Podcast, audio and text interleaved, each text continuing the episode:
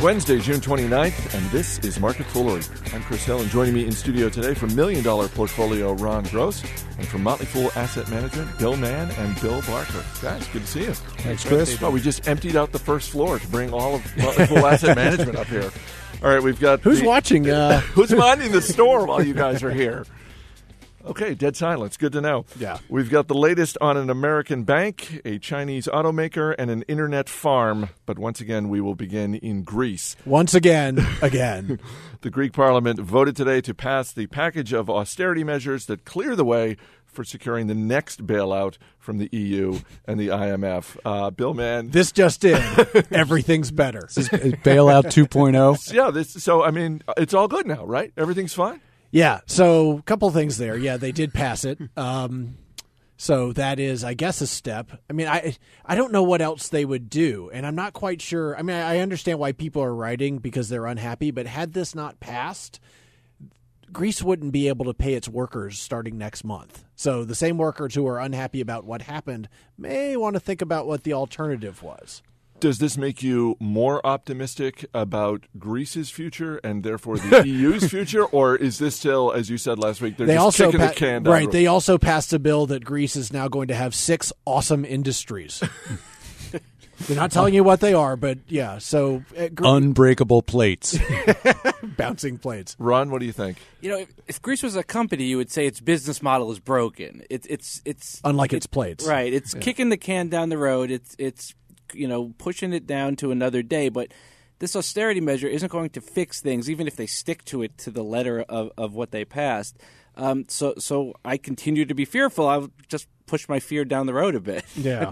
Bill Barker? I, I suppose greece is probably in more trouble than some of the other uh, countries in europe it- just in the sense that it has done to a greater degree what many of them have done which is come up with actuarial tables for, for decades now which just don't stand up to scrutiny of you know how long everybody can be provided a, a full pension Yeah. uh, for several decades, you know, more decades of, of living off of a full pension than the decades that they spent working to, to put money into it. So I, I think they're a, a greater example, but there are plenty of others still out there, and they're all watching Greece right Wait, now and wait. worried. So you're saying that the solution for Greece is lower life expectancy? No, that's that's what you tried to make me say before we started this podcast, and because I have some shred of humanity, unlike yourself, I, I had to reject that. All right. So, what what are some of the other countries in the EU that you're focused on uh, as an investor when you're when you're trying to gauge the health of the EU and the strength of the euro? I- I think Germany's the most important one. I mean, obviously, we could talk about what are now being called the peripheral countries, but th- all of this is basically going to be done at the behest of Germany. And so uh, th- there are there are potential solutions for Greece. I think ultimately what Greece is o- going to have to do is either leave the euro or they're going to have to be German bonds that are put up backed by Greek assets. But really, the political situation in Germany is is the most important. Bank of America announced it has set aside 14 billion to pay investors who lost money on mortgage-backed securities. Of that 14 billion, eight and a half billion goes to settle claims from some big investors, including PIMCO and the Federal Reserve Bank of New York. Bill Barker, shares of Bank of America up today. Is that because the uncertainty is over, or because the amount could have been even higher? Yeah, I guess uh, my guess would be that it's a reminder to those who had forgotten that Ken Lewis is no longer around at Bank of America, and that people have, have, you know, been reminded of that. This, this of course, is mostly the product of the acquisition of uh, Countrywide, which uh, I have offered as the, the worst acquisition and the most obviously bad acquisition in the history of uh, acquisitions. Yeah. and uh, you know they've gotten rid of the, the problem guy uh, Lewis, who who came up with the great idea to buy Countrywide in the middle of you know a financial crisis and uh, to take on all of the debts that they had created for themselves. So I I think yeah it, it's the removal. It's actually to treat the question seriously. It's the removal or, or diminution of, of some uncertainty about uh, how bad this could be for the company. Bill, man. Yeah, basically what you're seeing is the largest uh, product liability payment in in, in history. So, so mortgage-backed securities as, a, as a Exactly. product really didn't work out so Not- well. yeah. But, but to your original question, it could have been way worse. The original face value of these bonds was in excess of four hundred and twenty billion dollars. So fourteen billion, not too not too bad. so far, so far, I mean, Now, in the uh, Warren Buffett tradition of being greedy when others are fearful, i when you look at Bank of America as a stock, is is this uh, possibly a, a contrarian play here, or are there just still too many variables uh, with Bank of America? in the Warren Buffett tradition of in, investing in things that you can understand, I, I would still caution that Bank of America has a balance sheet which is indecipherable to almost all. And if it- you can even see it, I mean, if you if you can even see the important parts, Mur- Yeah, I mean- murky. You're saying it's murky. It's it's murky. There is some value there, but it doesn't lend itself to the kind of valuation approach that, that most investors are comfortable with. There's there is just too much to you know too many levels that you have to go through to try to understand what's really there. yeah. The, Bank of America has a very good franchise. They've got a they've got a massive, Great name. Yeah, yeah, yeah. Bank of the United States was not available, so they went with Bank of America. Um, they've got an excellent infrastructure. They've got you know money centers all over America. I mean, they dominate in in, in California. They dominate in the South in the U.S. I mean, uh, th- they uh, they've got a lot of you know they they've got a, a lot of very big good things you know in within the company but the problem is is that a lot of these big banks have become you know they've become less banking utilities if you will and more trading organizations and the you know the trading stuff that's I don't know what kind of a multiple you put on it but it's not big A rough quarter for Chinese auto and battery maker BYD. Profit fell 84% because of slowing car sales and rising costs.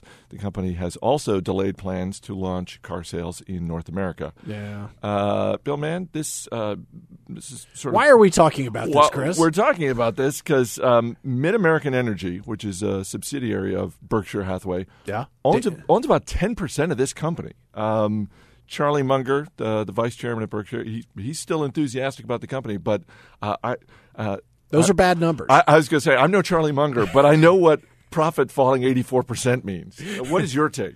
Uh, you know, I trying to figure out what's happening with a you know with with with a Chinese battery company. I mean, you're talking about it, w- w- when when Berkshire announced that they had taken this position. The first thing I thought was this is a different kind of company than anything else that they've bought because you're talking about something where not only the the the income the earnings but the revenues were way off in the future and i think that is I, I, I think it is simply true about companies of this sort that you have to be willing to forego quarter you know a quarter by quarter scrutiny uh, because you know electric cars are still the car of the future and so uh, you know i don't I, you know i don't know that you could point to Ber- berkshire and say wow they really screwed up although they can't be happy about this Ron, I think a little context is probably necessary. They invested 230 million for 10% of the company. Um, Berkshire has 41 billion dollars in cash, 160 billion dollars in total equity. This is kind of a nibble.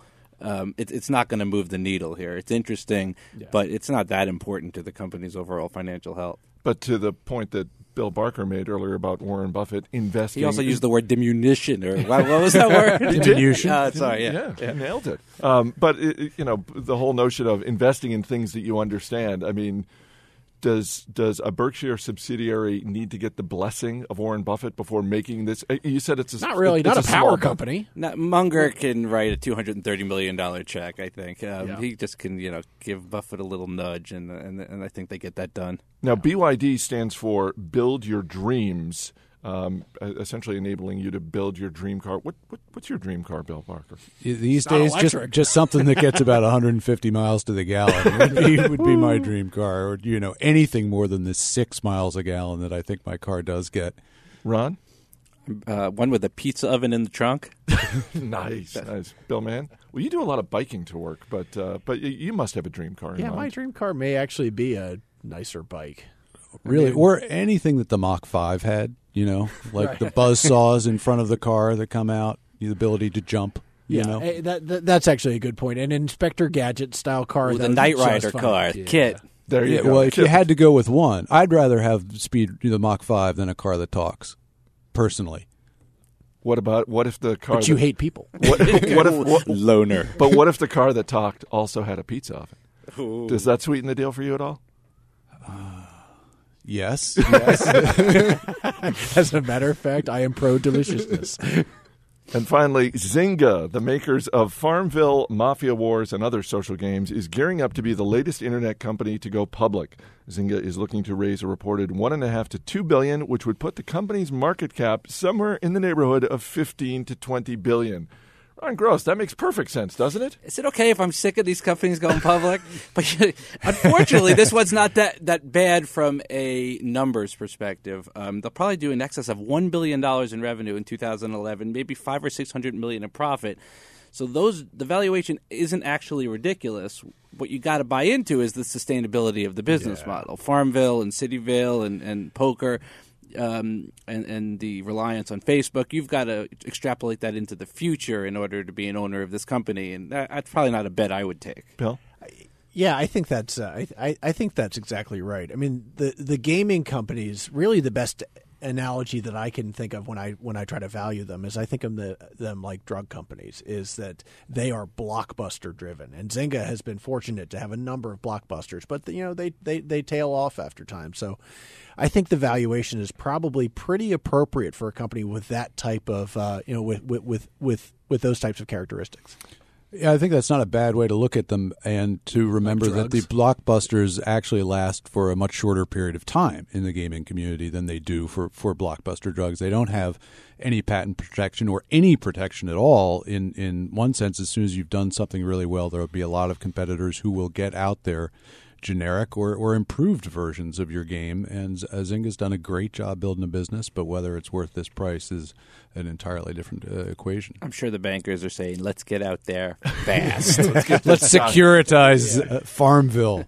Uh, now, Farmville, obviously, it's it's the game for, for those who haven't played that, and I'm, and I'm including the four of us. 'cause All I- of us, I, don't assume. think- but it's no uh, one's going to fess I have to a it. day anyway. job. for, for those. I spent about 15 minutes and saw the dark side. and- Yeah. yeah. But for our dozens of listeners who, who may or may not know, uh, Farmville is this game where you grow food and raise animals in a virtual setting. Um, uh, with that in mind, Much more fun than growing real animals. exactly in a real What, setting. Uh, f- in terms of farm animals, most overrated, most underrated. What do you got, Bill Parker? Uh, overrated. I'm going to go the rooster. You know, Yep. because I mean, who wants to be woken up at that hour? and what else do they do really? Because they're not they're not giving you the eggs. Uh, uh, and and uh, underrated. I'm going to go with the llama. Really, really, there are a lot of llamas on farms. Th- th- More I- more than I you looked it think. up. I actually have it right here. More Wow. than you think. Run- oh, I've stolen runs. Ron did research. I For actually have it this. written down. you could still go with the alpaca instead if you want. Bill Man, underrated, overrated. you know, overrated, I, I, I- I really actually am going to go cow. Really, Yeah. First of all, you know, bacon is, you know, my my underrated is pig kind of no matter what. nice. No matter what. Because the But pig is just so cows, I mean, valuable. cows, here's the thing about cows. They are environmentally destructive. I mean, the whole methane thing and you know, I don't think that we're getting behind all These guys the are Oh. whole stealing everything I was going All- to say. and all they're doing is giving you meat for your whole life. Well, and But we presum- got pig. presu- presumably, We got uh, more. We got more delicious meat. One pen over. All right, but what what do you say to lovers of ice cream? Where am I going to get my milk for ice cream? Goats. Have you had goat milk ice cream? I can't say that I have. I'm Please just saying. I'm just saying. I'm. I- I'm a solutions guy here. Is that what you are? Ron Gross. Everything I wanted to say has been stolen, so I'm going to have to go on the fly. Um, Otters. underrated is the beefalo, which is the coolest mix of cow and bison. It's a it's a genetic, what a is genetic that like? To, hybrid. is that like an animal tomaco? yes. no. So I'm going with beefalo and and um, overrated. I'm going with mutton, the sheep. The sheep. Yeah, I nobody mean, mutton. You know, I mean, nobody likes mutton. No one rates mutton highly, though. How can it be overrated? Only in I don't know England or Ireland or wherever they're no, but actually it's- eating mutton. But you know, it's it's just like it is with stocks. You know, a stock can be trading at three dollars a share and still be overvalued. You know, mutton. Sell at any price on on on, on sheep. huh? exactly. All right. Bill Barker, Bill Mann, Ron Gross. Guys, thanks for being here. Thanks, Chris. As always, people on the program may have interest in the stocks they talk about, and the Motley Fool may have formal recommendations for or against, so don't buy or sell stocks based solely on what you hear. That's it for this edition of Market Foolery. Our producer is Matt Greer. I'm Chris Hill. Thanks for listening. We'll see you next time.